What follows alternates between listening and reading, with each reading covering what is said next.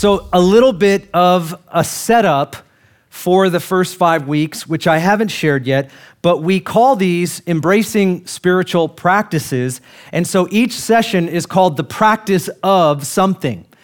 The practice of scripture, the practice of prayer, the practice of worship, giving, and serving. Tonight, we're going to be looking at the practice of scripture, and we're looking at this sort of as a lasting, a type of discipleship that gets rooted into our daily lives and that is necessary as followers of Jesus. Now, let me remind you, the word practice means the act of doing something again and again to improve proficiency. That's what practice is. So I think we're using the right word, and we're using it for this class in the same way that I think Paul used it when he spoke to the church at Philippi in Philippians chapter 4 and verse 9. And he said this, "The things that you have learned and received and heard and seen in me."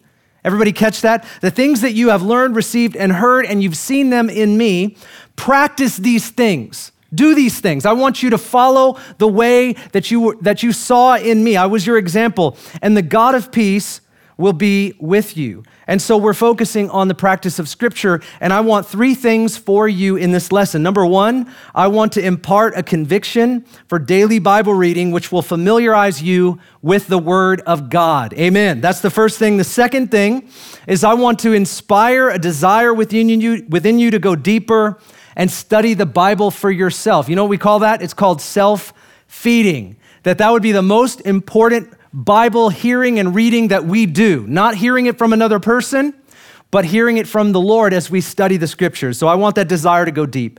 Number three, I want to hopefully instruct you in a lifestyle practice that is simple, that's helpful, and that's transformational. I'm going to share with you what I do. All right, so that's all I can give to you. I can give you what I do, and you can take it or you cannot take it, but I'm praying that you take it. And so chances are some of you have a daily Bible reading plan, a daily Bible reading discipline. If you have that, then I'm just trying to encourage you to remain in that. That's all I'm doing tonight. And maybe I'll add to you a little bit, but for those of you that do not, I pray that you would be the ones that would take the most notes, because I believe that God wants us to get on the track so that we can have more of his word in us because of this discipline that we gain, and we learn about more tonight. Now, I'm not going to teach you how to study the Bible in depth. I can't do that in 45 minutes. And so we have a class called How to Study the Bible, where we use the inductive Bible study method. And that goes like this. We observe, we interpret, and we apply the Bible. That's at minimum 6 weeks. It probably should take us 12, but we have that online. We have an online version of that if you'd like it.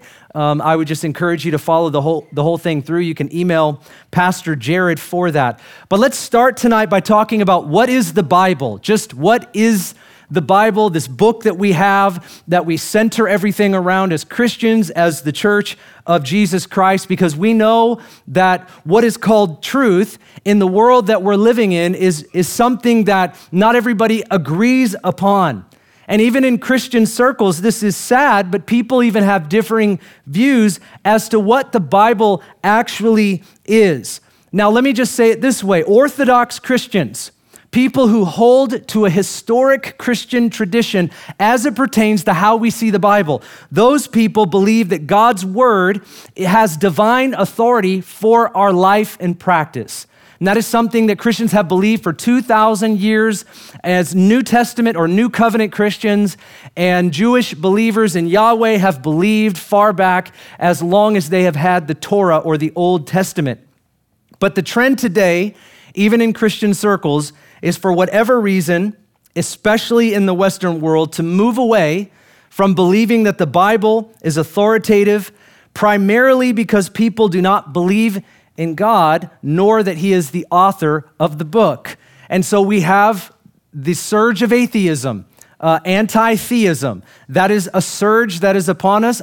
I'm thankful that it seems to be dying in the Western world, and we prophesy that. But anyways, that is something that has caused not just a skepticism, not just good questions. We're not against questions. Where did the Bible come from?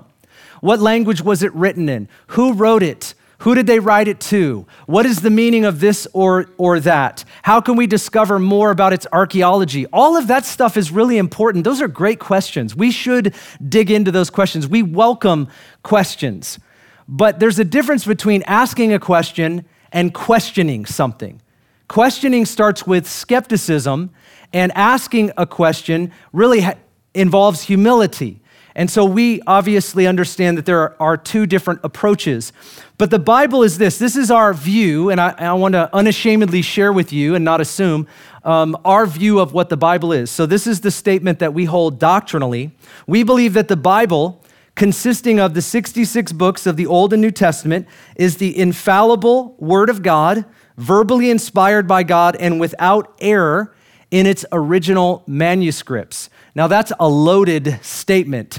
What we're saying is that we believe that God has inspired human authors as they wrote, over 40 of them, over a period of 1,600 years in 3 different languages, and that this book was passed down through translation and transmission.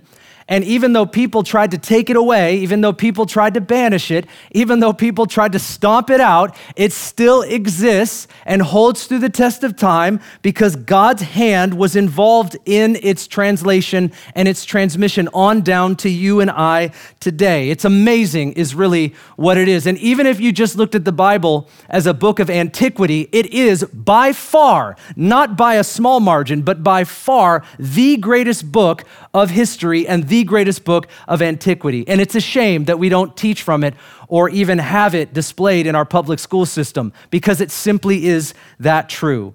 Now, the word Bible literally means book, in case you've ever wondered, what does the word Bible mean? It means book. That's why on your version it says, mine says Holy Bible. It means holy book, or the book that is separate, separated by God. It is a book from the Lord. The Bible is more than a book. I would call it a library of books, 66. And I've already told you, 40 authors, 40 plus authors. And it's been written over 15 to 1,600 years.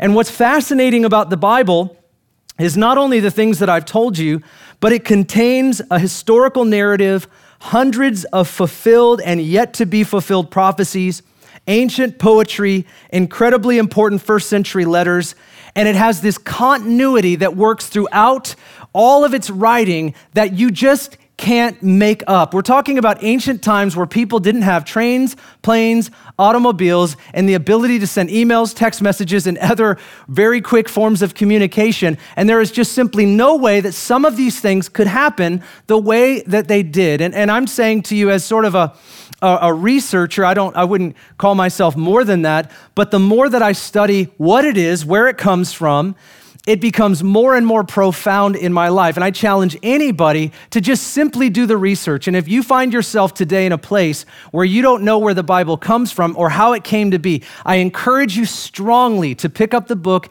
in our bookstore called How We Got the Bible. Please just read that. That's a small version of a larger book that I would highly encourage, which would be Joshua McDowell's Evidence That Demands a Verdict. I would really ask you to read that, but I think it's about 900 pages. So knock yourself out with that one. But you're welcome for giving you the smaller version, which is still fairly scholarly that we do sell in our bookstore. Now, the Bible was originally called the Canon of Scripture.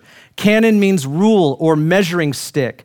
There have been councils formed throughout history to qualify which books were authoritative and deserved to be part of the canon known as what we have, the Bible, today. And this collection over a period of years that we call the Bible has been passed down and it's been delivered to us. The faith that has been passed down to us. This is what Jude says and what Paul says. The faith that has been passed down to us is found in the Scriptures. The Old Testament has 1,189 chapters and 39 books. Chapter divisions did not come around till the 1200s. So if you say James chapter 5 did not exist until after the 1200s. It was just James. And we know it as 5 chapters, but that wasn't necessarily the case to all those saints of old. The New Testament is 1/4 of the Bible, has 27 books, 260 chapters, 7,959 verses. I know you wanted to know this information. And it's the most purchased book on the planet at 5 billion copies sold. If you're interested in researching that topic, please do I would refer to Barna, Pew Research, and Lifeway. Those would be the three places you can go to get all kinds of statistics that are fun and probably something you can read before bed at night. But from all the studies that I can tell, particularly picking up from Lifeway and Pew Research, a little bit of Barna, 1/4 of Protestant Christians read the Bible daily. That's a little bit higher than it used to be. It's a little bit higher than I thought it was. But another quarter, 25% of Protestant Christians read the Bible weekly. So about 50% of people that identify as Protestant Christians read the Bible at least weekly. Now, if you're not in that category, you can get in that category tonight. We'll start with weekly and we'll move to daily because that's really what we're after. Now, the statistics are overwhelmingly clear because not only do they ask people if they read the Bible, but they ask them about their life in connection to reading the Bible. And I found these statistics rather interesting. So they were asking people about their life and whether or not their life has changed as a result of reading the Bible. And it's over 50% of people that read the Bible weekly or daily said their lives have changed as a result of it. Isn't that an amazing statistic? That people who made the decision to read it weekly or daily actually profess and state for the record, it has changed my life. Now, sometimes when your life changes, you don't know how to articulate that to a person. You just know you're different. You know something has happened. And people say, well, how is your life different? You go, I don't really know. I just know that I'm staying focused on what I'm supposed to be about. I stay mindful of the Lord and of His presence. And how many of you know that when you do, there are things that you stay away from, and there are things that you put your hand on when you're focusing on God and His presence.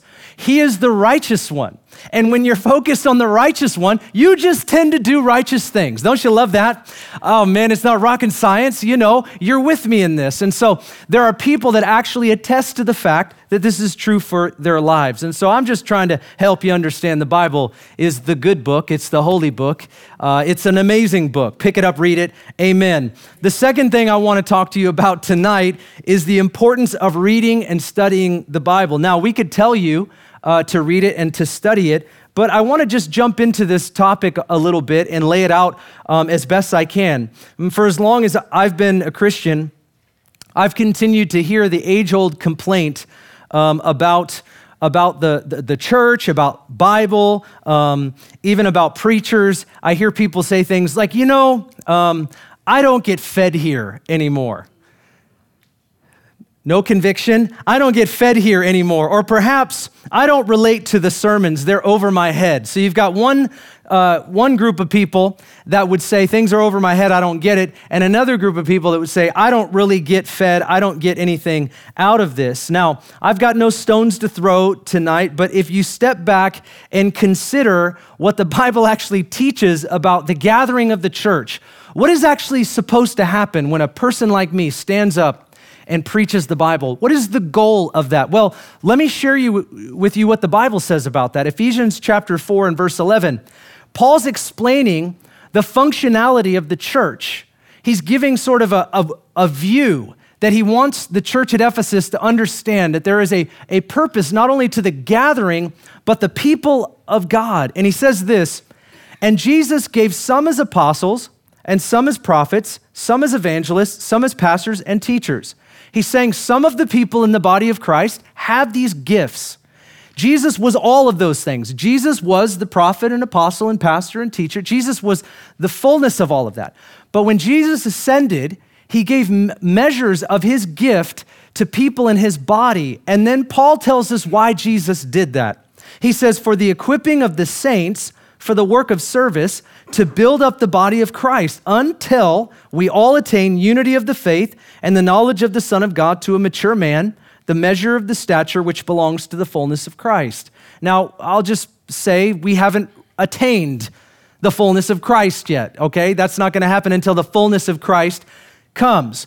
But what we're saying tonight is that a pastor's job is not to be a mediator between God and man.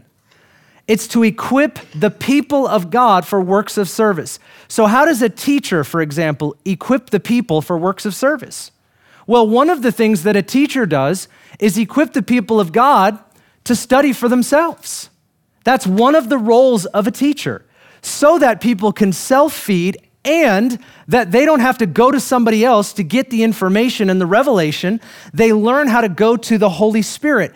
And when they do that and they study the Word of God, the Holy Spirit gives revelation. Yes, we have to do our diligence and study the book. We have to study what we can understand, but we also need revelation. And so as we go to God and study His Word, what happens is He teaches us. And that really is my first point of what we get out of reading and studying the Bible. Now, I was talking to Pastor Steve Schell, and he was our former pastor. Many, if not most of you know who he is, of course. And I was asking Pastor Steve, I said, Pastor Steve, should I go and get a master's degree in theology? And he said to me, sorry, Steve, if you're watching, but he said to me, you already write books, or you already read books and write papers. And I assumed he meant no, because he said, you already do these things. And he said, but what you cannot pay for is a work ethic. You cannot pay for that. You cannot go to school and get a work ethic, because you can get the degree and you can hang it on your wall and stop studying right after you got that degree and think that because you went to school, that information produces transformation. Friend, it doesn't. There's a lot of people that have something that says they're smart, but what isn't true is a daily living relationship with God through His Word by the power of the Holy Spirit. You can have a lot of degrees, friends, you can. But the fact is, who's doing the work? Let me ask you a question. In the life that you live, is there a difference between a person who has a work ethic and somebody that doesn't? And you notice it when you work with them, don't you? They work hard, they work diligently, they work overtime, they're willing to do things other people are not willing to do. And that is what we're talking about when it comes to the Bible. We have to have a work ethic. We have to have a discipline. That is very important. And there's three things we're gonna get out of and we need to focus on, I think, when we come to study and read the Bible. And the first is God becomes our primary mentor. This is vital. When you and I study the Bible every day, when we read it, when we pray over it, when we journal it, when we observe it, He becomes our primary mentor. Isn't it reassuring to know that God is your greatest encourager? God is your greatest source. God is your greatest mentor. I'm not saying that we don't mentor each other. We do. Jesus told men, He told people, go make disciples. And they were filled with the Holy Spirit. So the Holy Spirit is not our only mentor. Don't misunderstand me. People that believe that are in error, because we disciple each other. We raise each other up in the Lord through the Holy Spirit. That was Jesus's model. But the Holy Spirit must be our primary mentor. I have several passages to that effect, but every athlete needs a coach, and our primary coach is not the person that disciples us. It is God Himself. And so our goal is to have the Holy Spirit be the one that breathes on His Word. And let me say this to you, you've got to give Him something to work with. You can't just say, when I get in a jam, I call on the Lamb. You can't be that kind of person. You understand? You're not gonna get much in your life. You're not gonna develop as a Christian. You can't, let me just say it to you like this. You cannot develop with a little bit, all right? You've gotta increase that and let that grow and stretch out. And that really is indicative of our spiritual life. We want it to grow. We want it to stretch out. We want to give Him more. And that's why we set ourselves to become disciplined. This is very vital. So the Holy Spirit guides us in the Word. The Scriptures tell us in the book of John that He guides us into all truth. Well, one of the primary ways He does that is through the Word of God. And people that don't use the Word of God as the primary source of revelation and truth find themselves in error very quickly. So the Bible also does this though, as it is through the Holy Spirit, our primary mentor. Did you know that when you read the Bible, that you have all kinds of mentors? I mean, you're reading about Ruth and Esther and David and all of these different people, their victories, their failures, the things that they said, the things that they did, the way they encountered God. You and I get to peer in through the window of what God wanted us to have with people who walked with God. And as we do that, they too become our mentors, not just in their victories, but also in their failures. All of that is made available to us through the Word of God. So God becomes our primary mentor. Number two is the Holy Spirit renews our mind. When we give him something to work with, he renews our mind. Romans 12:2, Paul says to the Roman church, do not be conformed to this world, but be transformed by the renewing of your mind so that you may prove what the will of God is, that which is good and acceptable and perfect. When we're born again, we have a new nature, but we still also have an old nature. And we're in need of knowing who we are and who God is and what we're supposed to do. Well, how do you know that if you don't know the Bible? How do you really know God? How many times I've talked with somebody and they tell me things like, well, I just love my Jesus. Or Jesus just wouldn't do that, to anybody. Or God really wouldn't do that. Today we have a lot of doctrinal error as it pertains to salvation and what happens to us after we die. And the primary reason is because we have more philosophy than we do theology. Now, I don't have time to unpack that, but a lot of times, like for example, when the Bible says God is love, and what happens is that we come up in our own minds with what love means. We define the word love. We don't let the Bible define the word love. We don't let God define the word love. If God is love, then love is defined by what God is, not our version or our cultural version of love. When it says is love, God is love, it does not mean he has love. It does not mean he is loving. It means that it's his essence. It emanates from him. Just like God is light, it emanates from him. In him, there is no darkness. You understand? So he defines love. But what happens is people approach the Bible and they say, well, if God is love, then he wouldn't send anybody to hell. God would not send anybody to a place of eternal torment. Why would he do that if he's love? Well, what you just did was you jumped the Grand Canyon through philosophy. Now, a person can do that. I'm not suggesting we never use philosophy as we study the Bible. I'm not saying everybody has philosophical thoughts. What I mean is that when you don't let the Bible define what it is that we're even saying, God is love, then you're going to, through a philosophical idea, come up with a doctrine based on a cultural philosophy that we've adopted without even knowing it. I hope you're following me. You follow me? And that's literally what happens all the time. I've had conversations with people and they say to me that God would never send someone to eternal torment because God is love. That's not loving. And people will even say something like this, I'm more loving than that and God's got to be more loving than me. There again, what we just did, right? It's amazing. In Isaiah the prophet says, about God, my thoughts are not your thoughts, my ways are not your ways. But what's amazing is, I think that's a word to our generation. I literally think that scripture should rock us. Like, my thoughts are not your thoughts. My ways are not your, I don't think the way you think. I don't do things the way you do them. And so whenever we reduce God down to what we think he's like and what we think he should do, because something doesn't make sense to us, we should actually dig deeper into the Bible to discover and understand more about what that means, rather than use the philosophy of our day to determine what we think it ought to mean. This is where we put ourselves above the Bible rather than the Bible above us. There's a reason that God gave us a standard. It's because we all needed it. We all needed a family vision. We all needed a family standard that everybody of every generation, of every culture, of every language, of every ethnicity needed a standard that all of us are accountable to, and God gave it to us in the Word. But every generation tries to change it. Every generation tries to manipulate it. Every generation tries to make it different than it was, as though all of a sudden, because we're not ancient people and we don't have ancient thoughts, because we're smarter in our generation, that we know better. And so our philosophy and version has got to be better. And so no, friend, we need our minds renewed by God, and that happens through his word, deeper study and more revelation through the Holy Spirit. And he's committed to that. Daily Bible reading will give us a proper diagnosis and a prognosis in a daily way, and even more so.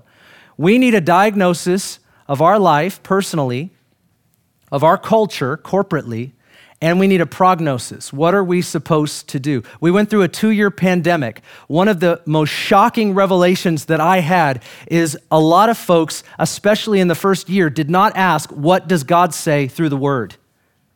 That's a revelation, isn't it? If we're going to talk about how we respond in a pandemic, how we respond to whomever it is that we're talking about. You have to look at the word. And is there explicit references in the scriptures to that which we are facing? And if so, are we properly aligning with God's word or not? See, that's what it means to have the Bible and God's word over our life. It means that we are coming under its authority. We're not trying to make it say what we want. Have you ever tried to make anything say what you wanted it to? Of course you have. Come on, don't be stubborn. I admit it. There are times where I want things to happen my way, okay?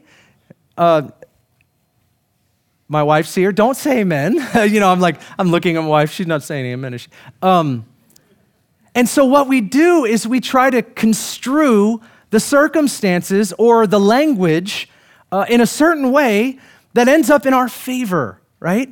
And that's really what people can do with the Bible. You can do that with the Bible. You can. We've done it forever.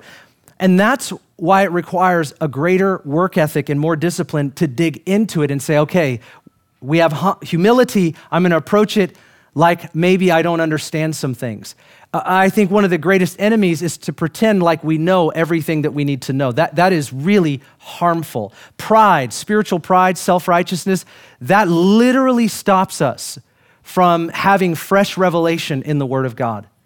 When Bridget and I were married and younger than we are now, our older boys were probably about 10 and 12.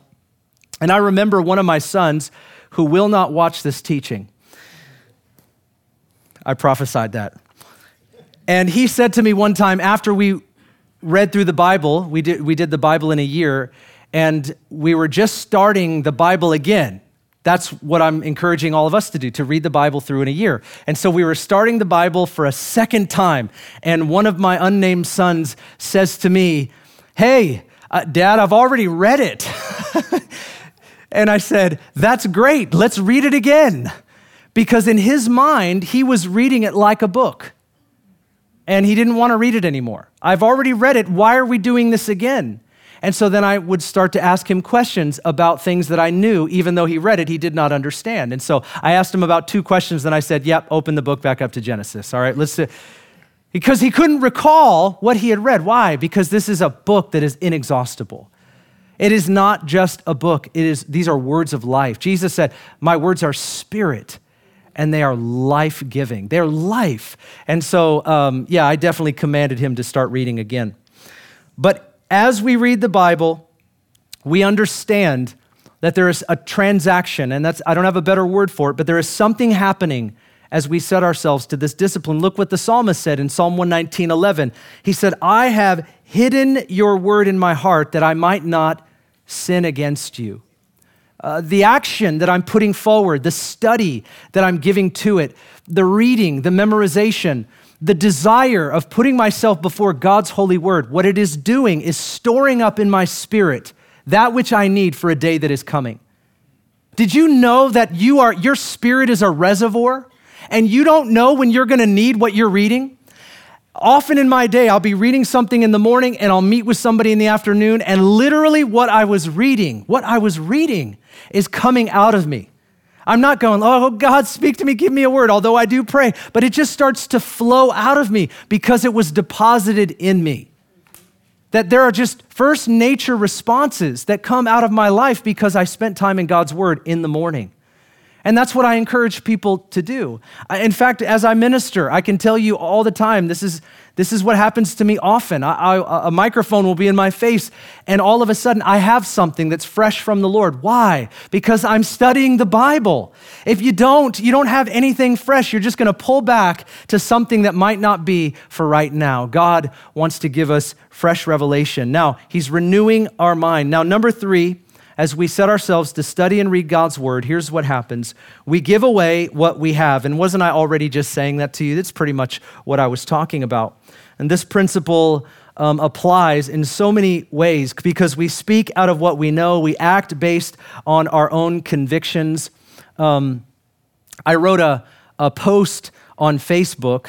I don't do that all the time. I have two different versions of it. So I do on one and not on the other. But I wanted to write something, and I don't know. I felt compelled to do it. I don't always feel that way. And I don't always, and trust me, I don't think you should do it all the time. Please hear me.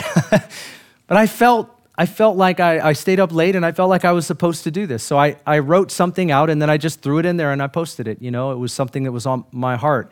And where was I going with that? Anyways, I had something. The reason that I said that was because somebody said, thank you for the courage to speak up about this. And I remember hearing them say that. I said, thank you for the courage. And here's honestly how I felt. That didn't take any courage. That took zero courage from me. Like none. That took, like, in fact, I was shocked to even hear it. What it took was conviction. There's a difference. There's a lot of people that are brash. There's a lot of people that throw out their thoughts. You know, sometimes that's just getting something off your chest. That is not courage. Somebody can say that, and I don't look at it as courageous. Now, perhaps it was for somebody else, but not for me. For me, it was conviction. I wasn't writing that because I wanted to get something off my chest. I was writing that because I was under a conviction. And the only way I can explain that is just to say that happens to me at times because I'm reading the Bible. And as I read the Bible, I have these convictions that sort of rise up inside of me, and I gotta do something with them. And what I have found in my life is they become fruitful. That's what they do. They become fruitful. And what am I saying this for? Because we give away what we have. And you'll notice in the research at Lifeway or Barna that those who read the Bible feel closer to God. That's one of the sentiments of the polling, is that they feel closer to God when they read the Bible. Has that been the case for you?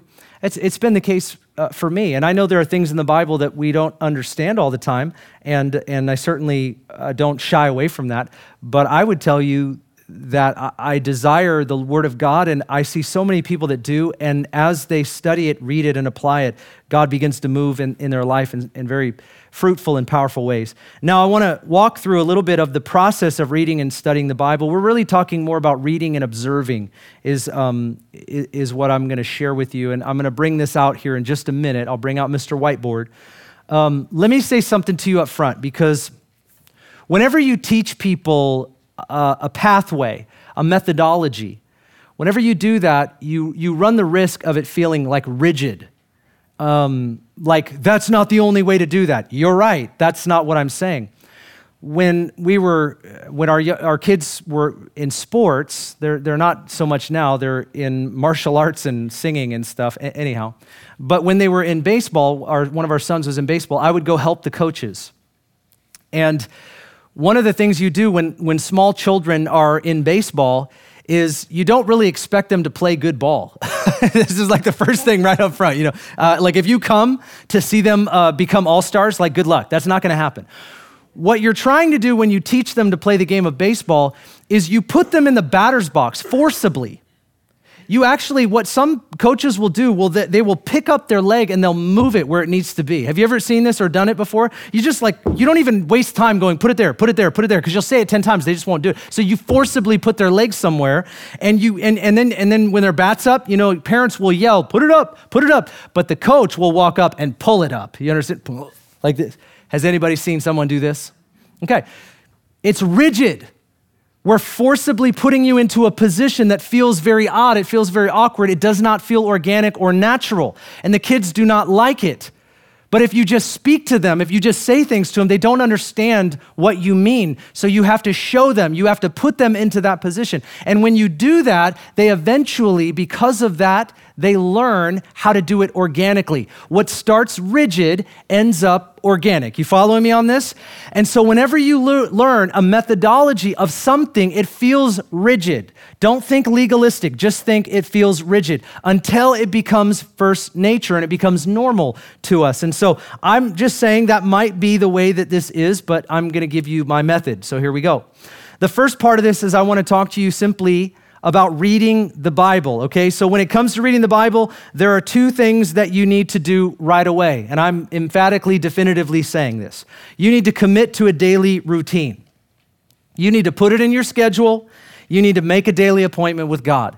That is the most important appointment that you and I have. We've got to make an appointment with God. We have an iPhone, we've got an Android, we can schedule stuff. Everybody's proved it. I encourage you highly in that. I know you're busy, but we can still find a way to do that. Number two, you need a Bible reading plan.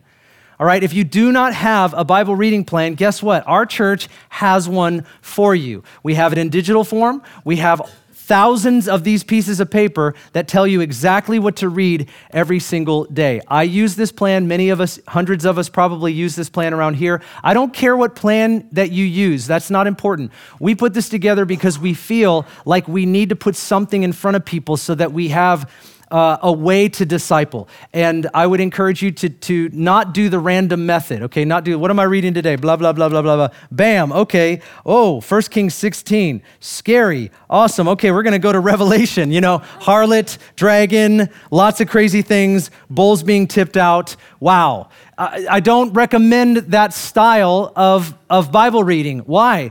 Because you're not gonna know what you're doing. And one of the things that we do in our culture and generation is we have a lot of devotionals. Now, I'm not anti-devotional, I'm just anti a lot of devotionals. And the reason that I am is because what we do is we pluck scriptures out of their context without even consulting what is being talked about. And then we say, I can do all things through Christ who strengthens me. And we have no idea why Paul said that to the Philippians. We just extrapolate principles however we feel like it. Again, when we get in a jam, we call on the Lamb and we employ these verses as like taglines. And then we say, I don't want any Christian to, in my pain, give me some cliche. A lot of those cliches come from a Bible verse that's out of context. And a lot of times what we don't realize is in the Bible, they're talking to a people and not a person. You know, 75% of the time Paul addressed anybody in his letters, 13 letters, he's talking to a people and not a person. But we have a radical individualism, and that's what we do. We take that verse and I'm just gonna apply it to myself.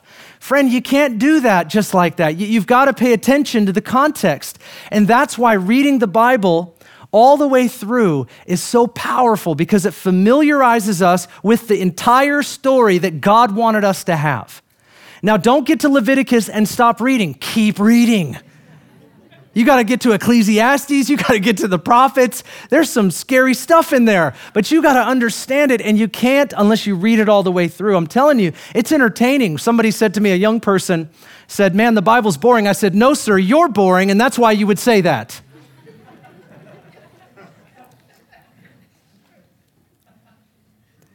We can edit that. It was a kid. Why'd you say that to me? Because it's true. Number two. So we're talking about reading. Okay, we're making that commitment. Number two, reflecting on the Bible. We have to learn how to reflect. These are my words. You could use the word observe. So once we commit to reading the Bible, we have a plan. We've got to take the next step. And reflecting on the Bible is the first step to develop the skill of observation. All right, it's the skill of observation. And I strongly advocate to you journaling. I strongly advocate to you journaling. Now, again, you don't have to do this. You can still go to heaven and not do what I'm talking about.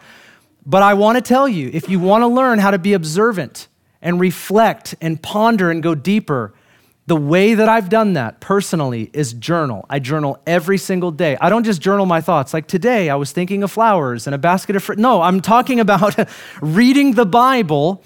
And here's what I do. I wanna explain this to you. What I do in my journal is I write the date and then I write down the passages right here, whatever the passages are for that day. I write the date and the passages. And then I read through those passages. And whatever sticks out to me, I read them all. And whatever sticks out to me, it takes 11 minutes to do. I actually write that scripture out. I write the whole passage. If it's 5 verses, it's 5 verses. I just write it out. And then I start to underline and circle words. And for me, when I reflect on the Bible, what I'm doing is I'm looking for things that don't make sense. I'm looking for things that confuse me. Maybe it's culturally because I wouldn't think that, I wouldn't say that, I wouldn't feel that, but all of a sudden in the text it pops out to me, it sort of jumps off the page. I underline words that I'm like, I need to look that up. You ever read a verse and you don't know what the word means? Well, the way I find out something is not bypass it, I underline it, and then I look at it. That's what I do, and so I like to be observant. Now, I had to learn this skill. I was not always an observant person, but I have become that, and I wanna grow more. But here's the reality. Let's say on Sunday you come to church and you sit in a new place that you've never sat in before. Imagine that. And so if you're a balcony sitter, you come down and you sit on the third row, okay? And it's a scary thing, I understand, for all of us when we change around a little bit, but let's just say we do it, okay? And so you meet somebody, okay? And let's say his name is, or her name was, okay? You remember that? No. You meet someone and you shake their hand. You say, hi, what's your name? Yeah, they say it. You say yours. It's, you know, the music is going, doosh, doosh, oosh, oosh. We got a little music, a little flavor is happening in the house during our intentional fellowship time before the message. And so you capture all of those details and you lock it away in the cache of your mind. And then the next day, you're talking to me. And I said, hey, did you meet anybody new at church? And you go, you know what I did? I was sitting on the third row, normally sit in the balcony, sitting on the third row. I go, that's great. Who'd you meet? And you go, oh, you know, that guy. No, I don't know that guy. Do you know that guy? Well, you know, what did he look like? Well, he was white. I don't know. I think. I'm not sure, actually. He had glasses. Did he? Did he have glasses? Were those glasses? I think it was balding. No, he had hair. He did. Yep. So all of a sudden, you come face to face with the reality that you're not very observant. People say to me all the time, like, man, you can remember names. I work hard at this, people. Okay, there's a lot of us. And so, and I still feel like I forget names all the time. My point is that how many of you have recognized that you're not always that observant? Here's my point. It's a skill. It is a skill. It's a skill of learning how to pay attention. It's a skill of intentionality.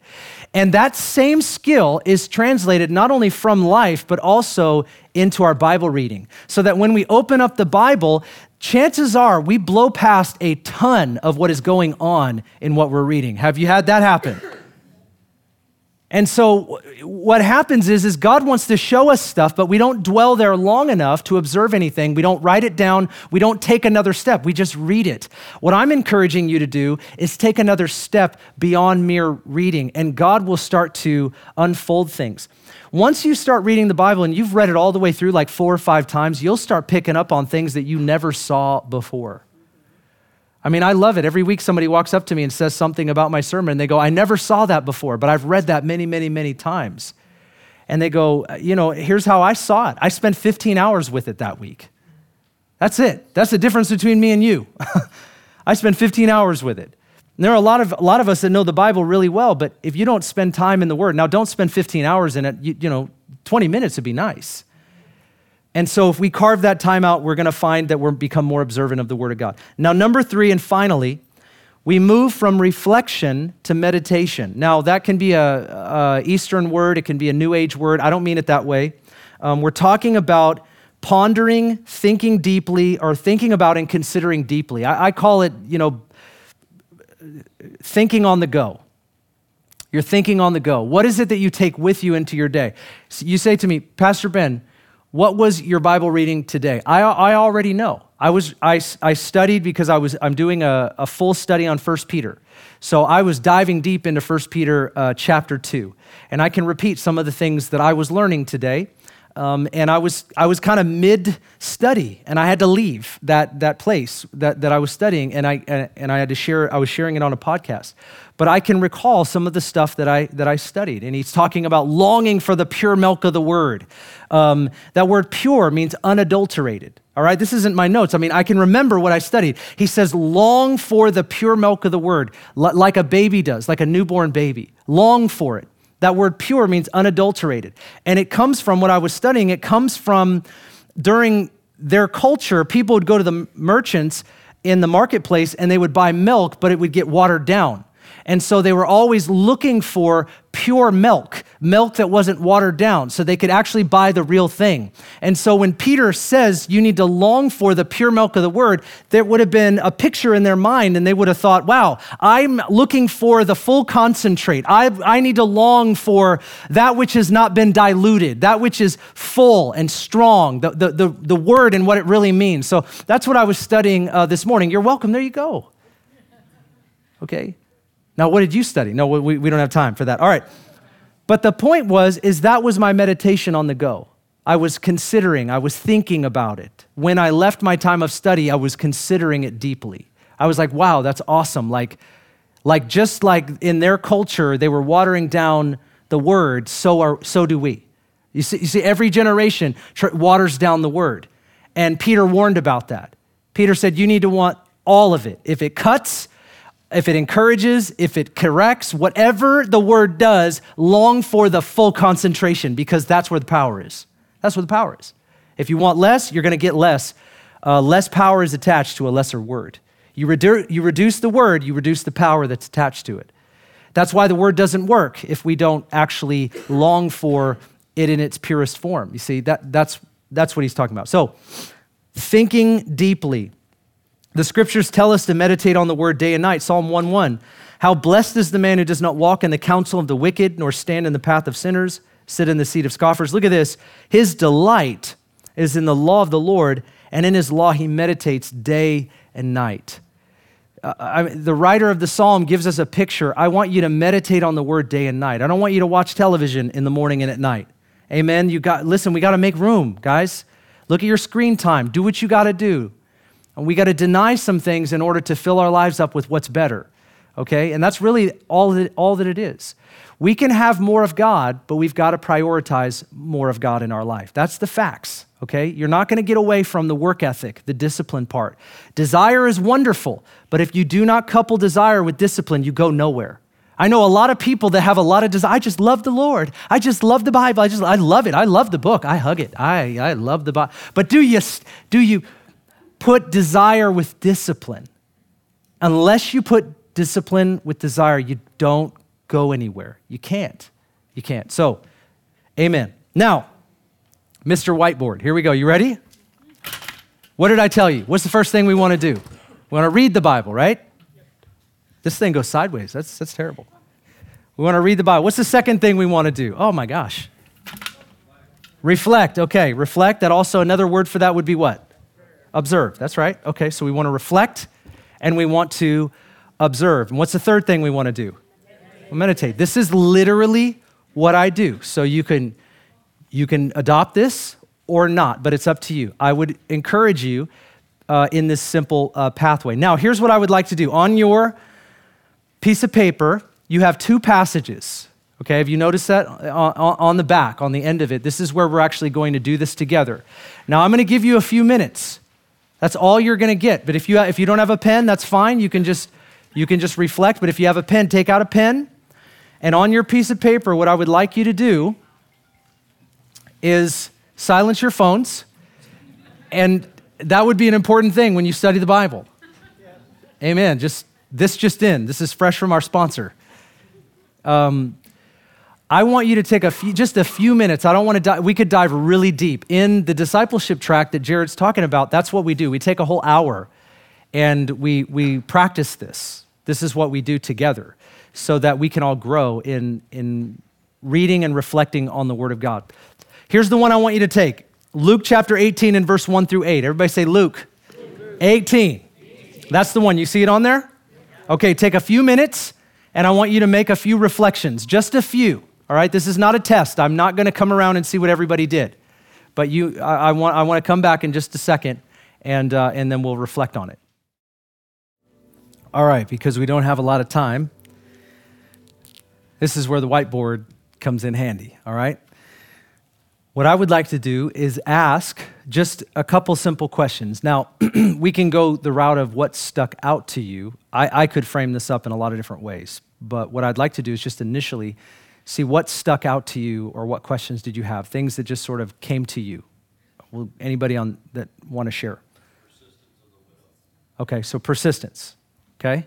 All right, so persistence All right, anybody else? Just as quick, as concise. If you start doing paragraphs, that's obviously I can't do that. Have faith in God. Have faith. Have faith in God. Okay. Faith in God. Okay. Pray and not lose heart. Say it louder. Pray and not lose heart. So okay, so we want to, so this is the maybe the point.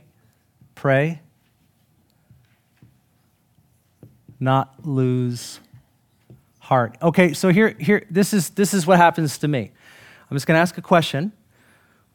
This is how I think. I just want to, not that you want my thoughts, but all right. When I read a word like not lose heart, I don't speak like that. So tell me what that means to you. What does it mean to lose heart? What do we mean by that? Okay, let's start. Amen. Let's start using some words we use. Okay, so we don't want to give up. Okay, that makes a lot more sense to people like me. All right, amen. Don't give up. You don't have to be a sharp knife. You just need to be a knife. All right, so that's how I feel. I'm just talking about me. Anything else? What comes to you from this passage? What was that? She was intentional, okay? I'm just going to put the word intentional. She definitely was that. Okay, one more? God operates quickly, but it takes faith and confidence to see that. You just did it, see, you did say, that's, okay. Can you, give me a couple, give me a shorter thing. Just quick. God's timing is different than ours. Okay, God's timing.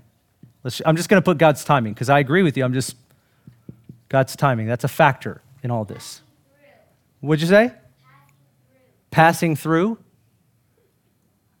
Oh, well, I'm just going to throw it up there. Good job, young man. Passing through. We're passing through earth, aren't we? Yeah, passing, amen. About to sing a hymn on you right there. Oh. What's that? Okay, that's you're double dipping right there. I needed somebody, I got you. Who else? Who else who didn't share? Okay, I'm going to hear that, but I'm not going to write it, but I'm with you. Okay, squeaky wheel, I don't know what that means, all right? Huh? Tension? Okay, tension. So there's tension in the situation. Jesus wanted you to feel that, didn't he? He wants you to feel something here. Accessibility to authority. Accessibility to authority. Somehow she got in there, didn't she? Accessibility. I'm going to do one more. You guys are flying now. This is great. Accessibility to authority. This woman... she did not care that she didn't have a ticket. Don't give up. Don't give up? Okay. We got that one right there. Justice. Okay, I need to come back to you. Ma'am, what did you say? Would it be bad to be skeptical? Like it says here. Skeptical. Don't lose hope. Don't give up. Yep. So that means if you will stop praying, or yep. If you will stop asking, would God will not help you because you stop asking? That's skeptical. Yeah, okay, skeptical. Okay, we might keep thinking through that a little bit. But yes, I follow your thinking. See, what you're doing is you're starting to go underneath, and I like that. Okay, here, I'm going to stop because this is great. This is all great. Now, listen to this. The point, this is how I think through this. When I look at this passage, and give me 2 more minutes, all right? When I look at this passage, he starts by saying this. Look at this. He was telling them a parable to show that at all times they ought to pray and not lose heart. There are 2 things being said there. At all times you need to pray and not lose heart. There's an implication there that if you don't pray, you will lose heart. There's an implication there that underemphasizes and girds the issue of prayer, that Jesus wanted to show them not only to pray, but what kind of prayer to employ, okay? Now, the antithesis would be you're gonna lose heart if you're not gonna latch hold of God. Now, the other thing that I love about this story, okay, now I know a lot about the passage because I preached from it many times, so I won't try to get into like Bible dictionary stuff and all that, but let me just point out some things that are obvious from the text. When a parable is told, it's a story, right? Jesus told them a story to show them something. That means he wanted them to feel a certain way. The thing that I feel when I read this story is this woman is in an impossible situation. That's exactly what I think. Like, Jesus wanted you to know she's a woman, which she didn't have standing in court. She's a widow, means she doesn't have a husband, and apparently she has no kids to stand for her in court. And she comes up against an unjust judge who doesn't fear God. I mean, it's not just an unjust judge, but doesn't fear God at all. It's like he wanted us to get this is a situation that she cannot win. And he shows this extreme picture to say that she kept coming and coming and coming and coming. And everybody listening to that story in that context would have scoffed the minute he brought up judges. They would have been like, oh, they're so unjust. They would have all felt a certain way. They all would have felt like, what in the world? And Jesus would have said, that's my point exactly. My point is that if you're persistent and you keep coming, look what he says at the end. And the Lord said, hear what the unrighteous judge said. Now will God not bring about justice for his elect, his chosen ones, who cry to him day and night, and will he delay long over them? I tell you, he will bring about justice for them quickly. He's trying to show them something. I want you to pray. I want you to be persistent. I want you to take this as a picture and a description of what that looks like, because if this isn't your commitment, you will lose heart. Now, if you're like me and you're thinking through this about prayer, I automatically think I need an upgrade in my prayer life. And if you don't get to that conclusion, you're just reading and you're not implying the application. The application is Jesus told them a story to show them something that was essential for their own life. Friends, how many times have we given up and seen people give up and we don't connect the dots? It's just not a complicated cosmic puzzle. He's trying to help us understand something. And that is all of this stuff matters. God's timing, there's a tension there. She gets to this place of being accessible to authority. And she forces her way in. She's intentional. It's all about faith in God. The whole point is about persistence, but you're supposed to feel the passage. I love that Jesus taught this story. And the more you dwell on it, the more you meditate on it, the more you're like, I need to be a person of prayer. And if you don't conclude that and show up at our pre-service prayer meetings from now on, I have no idea if you've learned anything at all. But you could come to our prayer meetings if you want to. Tomorrow night, I'll conclude by this. Is that helpful at all? Now, so we could keep going through all these and they go deeper and deeper and deeper, and this is just an inch deep. But the reality is that you don't need me and us to do this. You can just do this every day and you could write stuff down, and then all of a sudden you become a life-giving source. Isn't that what I just want to be a life-giving source to people, and I really don't think that what's in my back pocket is enough to give away. I think God wants to give me something so that I have something to give away to people. And I believe that if we do this, how long did that take us, by the way? 10 minutes? Yeah. That's awesome. That's just fantastic as far as I'm concerned. What happens if you give 20, 30? Can I get a 30? Can I see a 35? I see a 40 in the back here. I think I'm getting a 40. Okay. Thanks for listening today. Pastor Ben's mission is to equip the church to impact the world. If you want to get connected, check the show notes and visit bendixon.org. From there, you can learn about Pastor Ben's other podcasts, the books he has written, Ignite Global Ministries, and the online Immersion Discipleship School.